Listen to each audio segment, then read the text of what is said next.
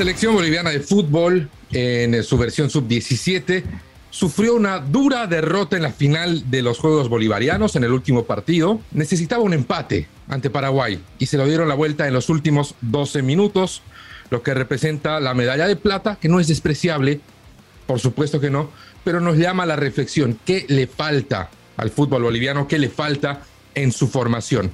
De eso vamos a hablar hoy en Footbox Bolivia y para hacerlo tenemos la presencia de un experto en el caso, de un entrenador que tiene una vasta experiencia en el área formativa, que en este momento dirige al Club García Ágreda de Tarija, que está rumbo al ascenso y que además ha trabajado en el cuerpo técnico de Ángel Guillermo Hoyos en la selección boliviana, en el Club Bolívar, en el Once Caldas de Colombia.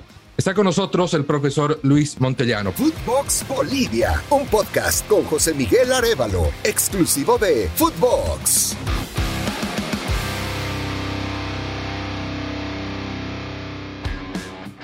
Profe, ¿qué eh, explicación podemos ofrecer a esto que no solo persigue a las selecciones menores, a los equipos juveniles, parece ser algo que está bien instalado en el fútbol boliviano, el no saber manejar los partidos. José Miguel, ¿cómo estás? Un gusto compartir otra vez con, contigo, un saludo a la distancia. Eh, sí, lamentablemente esto se está viendo muy seguido en, el, en nuestro fútbol, tanto con los equipos de Libertadores, con la selección, ahora con la selección eh, sub-17. Y esto a, a, mi forma de ver el fútbol, a, lo que fuimos aprendiendo con, con los años que estamos en, en esto tiene que ver mucho con, eh, uno, el manejo de la ansiedad. No, eh, no sabemos manejar la ansiedad, no se trabaja en la cabeza para manejar estos momentos. Y ahí la importancia de tener un psicólogo deportivo, tanto en una selección o en un equipo ya de, alto rendimiento, ¿no? Entonces ayuda a que los chicos vayan a trabajando esa cabeza para justamente que estas cosas no es que no van a pasar, pero minimizas el riesgo de que pasen. Otro factor también importante de esto es el tema físico. ¿No? Eh, físicamente eh, no estamos tan preparados a la altura de, de, los equipos o selecciones sudamericanas. Entonces eso llega a que un punto llega tanto ya la fatiga, el cansancio que por un tema médico ya no llega tan, tan bien, tan fluida la sangre a la cabeza, entonces uno ya no razona, ya no piensa como normalmente lo hace. Y es por un tema netamente de cansancio. Entonces son los factores que, que, más están influyendo esto en nuestro fútbol y eso tiene que ver desde la formación, desde, desde pequeños, ¿no? Especialmente más que todo en el tema psicológico, que realmente tenemos una diferencia abismal con, con otros países, son los que nos están cobrando factura ahora en estos momentos o en instancias decisivas como lo que lamentablemente pasó ayer con una gran selección que hizo un, un gran papel, pero como siempre se, dice en nuestro fútbol, nos faltó ese centavito para el peso, pero, pero bueno, hay que seguirlo trabajando y, y, ver soluciones, ¿no? Aquí hay que ser muy, muy equilibrados, muy puntuales. Tú has tenido la oportunidad de acompañar parte de este proceso, ¿no? Porque allá en Tarija hicieron al, alguna competencia para hacer una especie de scouting, para ver qué jugadores existían en el universo, en ese grupo etario. Lo primero que hay que manejar, sobre todo para la opinión pública, es que los valores existen, el talento está, el potencial eh, está disponible, porque es muy fácil encontrarse con el típico comentario, ¿no? Nos han ganado sobre el final, siempre perdemos, no servimos para esto, dediquémonos a otra cosa, no tenemos buenos jugadores. Comentarios que de una manera u otra les llegan a los jugadores, aunque no lo creamos, pero no ese es el tema, no es un tema de talento, de capacidad, es un tema de preparación y de formación. Sí, sí, aquí yo que ya este es mi segundo año en Tarija, eh, realmente hay mucho talento, hay mucho talento acá. Eh, no solo aquí en Tarija, sino en todo Bolivia. Realmente tenemos el talento, se tiene el material, pero lamentablemente no lo estamos puliendo adecuadamente, ¿no? Entonces, cuando ya llegan a, por ejemplo, ahora como una selección sub-17, ahí en los equipos que juegan estos chicos o en, los, en las escuelas o centros que ellos encuentran, no les hacen un trabajo adecuado. Es una opinión muy personal, ¿no? Hay escuelas que sí lo hacen, otros que lo hacen a mitad y otros que lamentablemente no, no lo hacen, ¿no? Entonces, de ahí cuando ya llegamos a una competición internacional es donde nos damos cuenta de, de la realidad y la falta que, que, tenemos en muchos aspectos, ¿no? El trabajo físico, se hace un trabajo físico de acuerdo a la edad, también se hace el trabajo psicológico, ese trabajo psicológico se lo tiene que hacer eh, desde los seis años, tú lo vas trabajando, la tecnificación lo trabajas desde los seis años. Entonces ahí, ahí es donde estamos fallando demasiado y repito, talento aquí en Bolivia sobra, realmente sobra. Tal vez lo que está pasando eh, factura también es la capacitación para los entrenadores, que lamentablemente ahora se ve que están capacitando más, nos estamos capacitando más eh, con la ayuda de ya de las del internet, de, los cursos en línea, todo y todo eso, pero eh, hay entrenadores que no lo hacen, ¿no? Y chicos llegan por el talento propio que tienen, pero llegan y hay entrenadores que lamentablemente hacen una deformación del jugador, que también se ha visto mucho. Entonces, cuando yo estuve en el curso con, con Calitos Truco ahí en Pachuca de México, que sabemos lo que es Pachuca en el tema de formación, siempre nos decía que hay que buscar que tu equipo sea medio segundo más rápido que el otro en todo sentido. Y esto te aplica en la velocidad, te aplica en el salto, te aplica en, en la agilidad mental, en la visión periférica. Y eso en la formación se trabaja, lo repito, desde los seis años. No es de que eh, son jueguitos lúdicos para los más chiquitos y listo. No, no es así. Ahí se va haciendo juegos, sí, pero que ya tengan un fundamento técnico para que cuando pasen de categoría el entrenador tiene que trabajar un aumento de ese fundamento técnico hasta que en una categoría 13, 14, donde ya se perfecciona lo que es la tecnificación. Y cuando llegan a un, una sub 15, una sub 17, esos chicos ya tendrían que estar eh, técnicamente ya muy, muy bien estructurados. Eh, ya tendrían que manejar muy bien los manejos de perfiles, roturas de líneas, eh, controles orientados. Entonces, es lo que nos está faltando, ese medio segundo y repito, y el tema mental que es, es fundamental, que es lo que nos está cobrando factura, ¿no? Nos está cobrando eh, no solo ahora en esta sub-17, sino en, muchas que podemos hablar, ejemplos podemos dar miles que ya nos pasó, tanto en la selección con equipos bolivianos, pero sabemos el problema, o por lo menos la mayoría tenemos la, la noción del problema y pocos tratamos de buscar una solución. ¿no? Y eso también tiene que ver, para tener una persona capacitada en esto, también tiene que ver con un tema de inversión. Algunos clubs, algunos centros eh, de formación o de alto rendimiento que ahora se está viendo mucho, eh, no se preocupan de ese tema porque lo ven como un gasto. Y después eh, nos cobra factura, cobra factura a un país, dar factura a un equipo cuando, cuando llega, porque lamentablemente por ese gasto que, que lo ven, eh, no llegamos preparados adecuadamente para encarar justamente estos campeonatos que son de mucha importancia.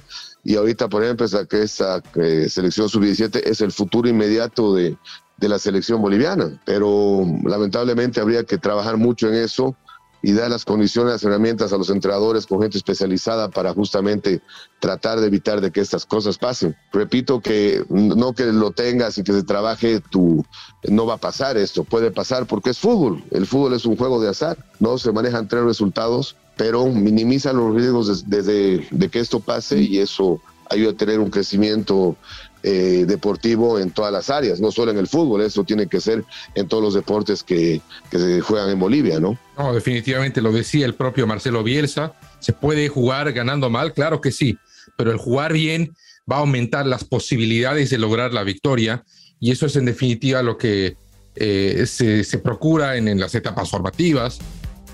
Me, me, me, quedo con lo que dices, eh, aún corrigiendo todos los defectos formativos, estas cosas pueden suceder pero eh, de lo que se trata es de que el riesgo o la posibilidad de que esto eh, vuelva a ocurrir sea el menor posible. Ahora, me, hablaste de dos cosas que quisiera las podamos ir explicando ya sobre nuestra parte final de nuestra charla. Me hablaste primero de lo que debería ser la formación de los entrenadores. Me, hablaste también de la deformación de algunos entrenadores. Debemos pensar que hay personas que están a cargo de grupos que borran lo que se hace con la mano con el codo. Eso por un lado. Y por el otro, eh, la formación de los formadores. No podemos esperar tener grandes alumnos si los profesores están por debajo del promedio. Este es un trabajo de actualización permanente. Sí, sí, el que decide entrar a, la carrera del fútbol, ya sea en el tema formativo o en el tema ya más competitivo, digamos, uno tiene, este, la carrera del entrenador es como como la carrera de un médico, ¿no? ¿En qué sentido? Para que no se confunda, de que es una evolución permanente y cada vez salen cosas nuevas, eh, nuevos tipos de entrenamiento, nuevos tipos de formación, eh, vitaminas, alimentación, tema nutricional, toma psicológico, temas médicos que, que van evolucionando todos los días en el, en el, en el fútbol. sabemos que ahorita el fútbol es, es, si no es el mayor, uno de los mayores ingresos económicos donde se mueven cantidades de dinero increíbles. Entonces, por eso se, se invierte mucho en estas cosas, en este tipo de estudio. ¿no? Y eso nosotros como entrenadores tenemos la obligación de irnos capacitándonos cada vez más eh, para justamente ir mejorando. Entonces, al mejorar ya, eh, si quieres, lo podemos llamar como las cabezas de un equipo, lo que es el cuerpo técnico, tanto en la parte física como técnica, táctica y psicológica, eh, va, a haber un, va a haber un mejoramiento global, ¿no?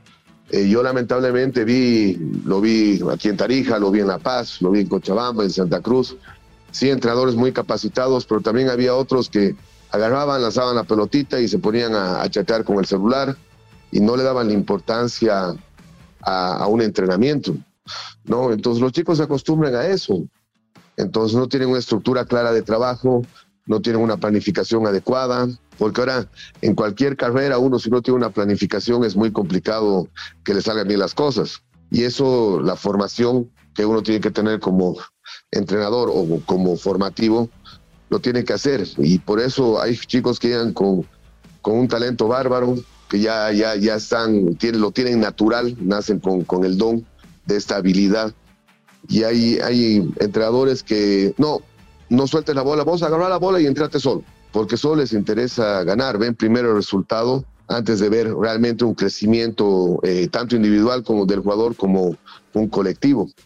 Y ahí también entra mucho que ver el rol de los papás, porque lamentablemente ahí me tocó vivirlo en algunos centros de formación que estuve. Los papás son muy exitistas, ¿no? Y los papás, eh, como yo lo llamo, y, ahí quiero hacer, justamente algún rato la voy a hacer una reseña de esto, yo al papá lo llamo el cáncer del fútbol, el cáncer de la formación, porque realmente insultan a niños de 8, 9 años del otro equipo, empiezan a, a discutir, a insultar al árbitro, lo riñen a su hijo, eh, le dicen qué hacer, si bien a veces el niño está ahí y su entrenador dice una cosa, el papá le dice otra, el chico se pone en un conflicto porque no sabe qué hacer. ¿A quién le hago caso? ¿Le hago caso a mi papá? ¿Le hago caso a mi entrenador? Se le pone un conflicto al niño, ¿no? Entonces, esas diferencias que a veces pueden sonar, para alguna gente puede sonar, no, pero son, son estupideces. Pero realmente son las cosas que te hacen una diferencia en un jugador de alto rendimiento. Y también los entrenadores y muchos dirigentes, lamentablemente, lo ven al jugador como un producto y se olviden el lado humano. Se olviden que también tanto los entrenadores como, como los jugadores también somos personas, tenemos familia, sentimos, comemos, dormimos igual que una persona normal. Y somos muy, muy criticados y porque hay jugadores de, liga que tuvieron problemas personales y se los destruyó totalmente sin saber lo que realmente estaban pasando, ¿no? Entonces son cositas que realmente te hacen mucha diferencia. Eh, si bien lamentablemente tanto los periodistas como cuerpos técnicos y jugadores estamos, somos figuras públicas, estamos ahí en el ojo de, de todo el mundo, pero también somos seres humanos, también tenemos derecho a tener una vida, ¿no? Y a veces eso la gente tampoco lo entiende. Entonces son muchos factores que realmente afectan, están afectando en este momento nuestro fútbol, pero eso, o sea, muchas cosas ahorita de golpe no se va a cambiar. ¿no? Entonces eh, tiene que ser poco a poco, tiene que ser ahí ir de, menor a mayor, pero empezar con chicos desde los 6, 7 años, tienen una formación adecuada para cumplir los objetivos y poder tener jugadores de alto rendimiento de exportación, que lamentablemente ahorita los tenemos, pero son muy pocos, ¿no? Es cierto, eh, si queremos procurar que mejore el fútbol boliviano, es una mejora colectiva, no podemos esperar que grupos cerrados, una selección o un equipo una asociación departamental sea la que mejore y ahí está el futuro, ¿no? Si vamos a buscar el futuro, tiene que venir de la mano de, todos los actores involucrados y eso nos va a jalar, como decía, colectivamente para adelante, porque si mejora, si mejoran todos, mejora la competencia, si mejoran la competencia, mejoran todos y así es un eh, círculo virtuoso el que nos va a llevar y esto se logrará, bueno, con acciones que de inicio parecerán pequeñas, pero traerán grandes, grandes resultados si se las encara bien.